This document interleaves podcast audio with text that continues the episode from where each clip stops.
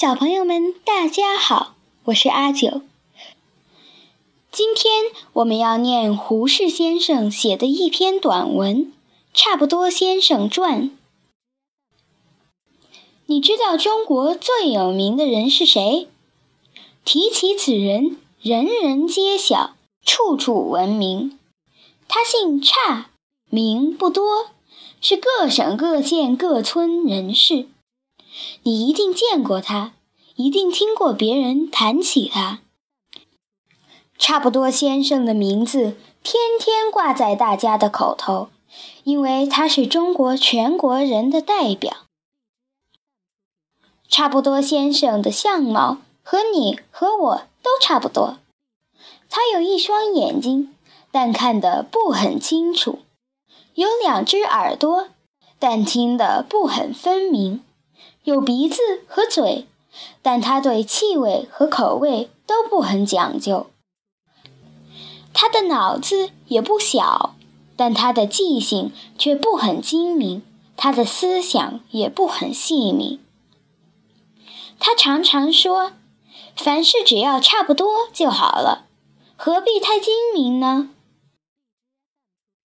他小的时候，他妈叫他去买红糖，他买了白糖回来，他妈骂他，他摇摇头说，红糖白糖不是差不多吗？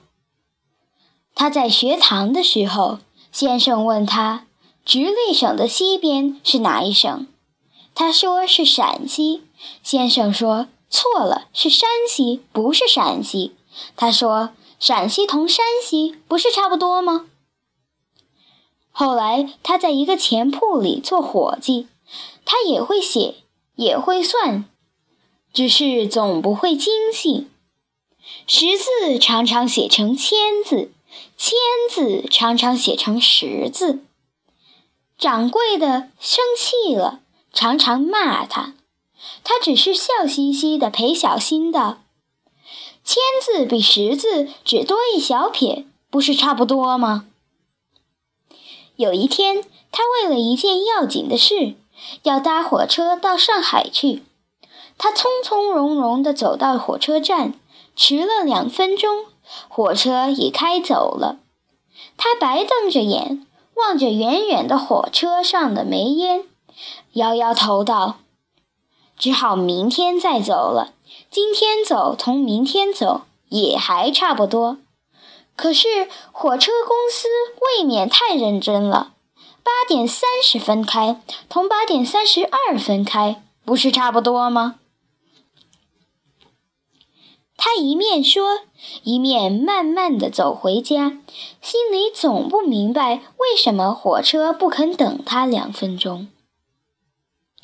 有一天，他忽然得了疾病，赶快叫家人去请东街的汪医生。那家人急急忙忙地跑去，一时寻不着东街的汪大夫，却把西街牛医王大夫请来了。差不多先生病在床上，知道寻错了人，但病急了，身上痛苦，心里焦急，等不得了，心里想到，好在王大夫同汪大夫也差不多，让他试试看吧。于是这位牛医王大夫走进床前，用医牛的法子给差不多先生治病。不上1点钟，差不多先生就一命呜呼了。差不多先生差不多要死的时候，一口气断断续续地说道：“活人同死人也差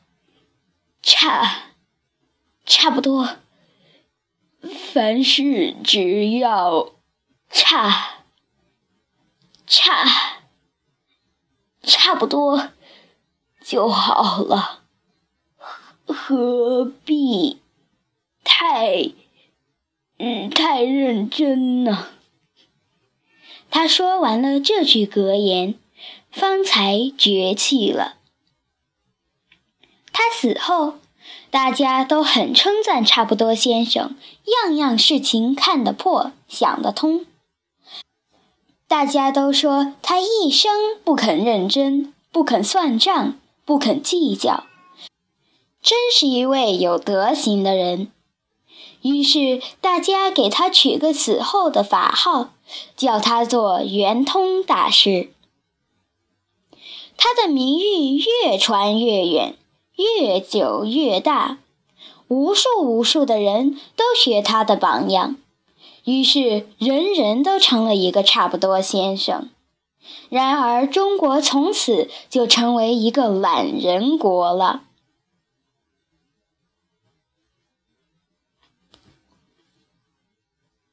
好了，小朋友们，今天就讲到这儿。下个星期请继续收听阿九的杂货铺。我们下周再见。